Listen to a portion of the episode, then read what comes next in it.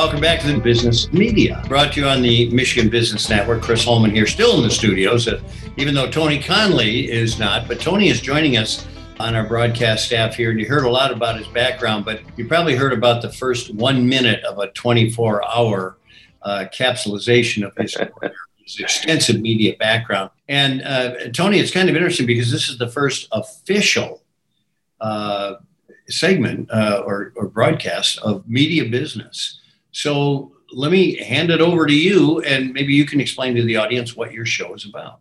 Sure. I have been frustrated by what I see in the media. And um, I, I grew up in an era where a woman by Louise Wirbel, who was a journalism instructor of mine, taught me, taught my class that um, journalism, that news was information that people can use in everyday life.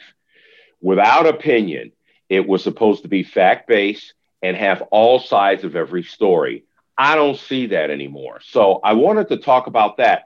But the business of media, what they do, how they do it, are they doing it right? Are they doing it wrong? We're not going to attack people, but we are going to explore the ideas, especially when those ideas are wrong. But also, Chris, as you know, there's a business side of that. And it seems like some of the uh, the entities don't care about making money as much as they should uh, because they want to get their ideas, their opinions, their point of view across as opposed to making money. And so I wanted to explore both those things. And who better to start with than you? Well, listen, I, I, I totally concur with you. And my worry is how they are making money. Mm-hmm. Because sometimes they're not funded by sponsorships like you and I both know. Correct. Groups who want to get their message out. Correct. And, and what is happening to our media is it becoming more and more divisive and more and more biased in many cases. And, and so this is where you're going to go. But I, you know, you, you touched on something else that I think people don't think enough about. And that is underneath all this, it's a business. You've sure. got to make money in some fashion, deliver the product that the, uh, that, that, that your listeners or your viewers or whatever want to want to have. And there's a there's a delicate tedium in there in uh, between making money and not being influenced by who you make that money from. Correct. And I see the local mediums uh, complaining uh, about revenues being down. If there's anything that I learned from Tim Stout and, and Steve Klein, is you got to keep it local you have to tie it in locally. If it's not local, you got to tie it in locally. Someone from Michigan or the Lansing area is involved with the story over in Afghanistan. Someone from the from the Mid Michigan area or Lansing is involved with the NFL and how they're going to handle COVID. So if you can tie that in, that piques people's interest.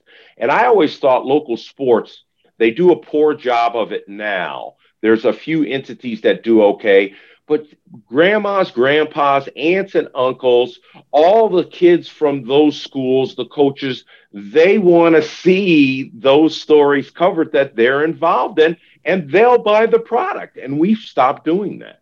You know, this this is really interesting to illustrate your point. I want to tell a story. I was in Beijing uh, about two weeks after. I don't know if you remember this, but we inadvertently bombed one of their embassies mm-hmm. in a foreign country and uh, it was a total mistake, et cetera, et cetera.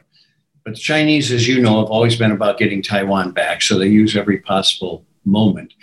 So I'm in Tiananmen Square in the evening, where half the population, I swear, of Beijing goes just to cool off. And all of a sudden, it's very quiet, and all of a sudden, in the corner, uh, bright lights go on, and there's all kinds of noise. So I walk over there, and it's Chinese with placards and an interview going on the lights go out, the placards go down, everybody goes back, it gets real quiet. At the same time, back in America, they're watching Chinese stand up with placards that say, America attacked us, what do we get, you know, et cetera, et cetera. To me, I looked at that and I said, this is not a real news story.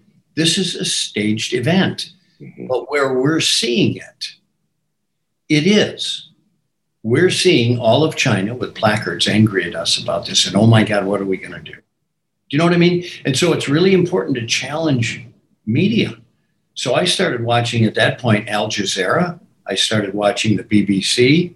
And it was amazing in international stories how you could get three totally different stories out of the yeah. same. And what you have to do, and I think you figure that out, it's the same thing I do, Chris. You have to even watch or read entities you know they're reporting false, but just so you can gather all the information available and make up your own mind. And that's something else I want to do with my show. It, there's not going to be much opinion in there here's the story, and I will end each broadcast with make up your own mind. What do you think? As opposed to me force feeding you what I think.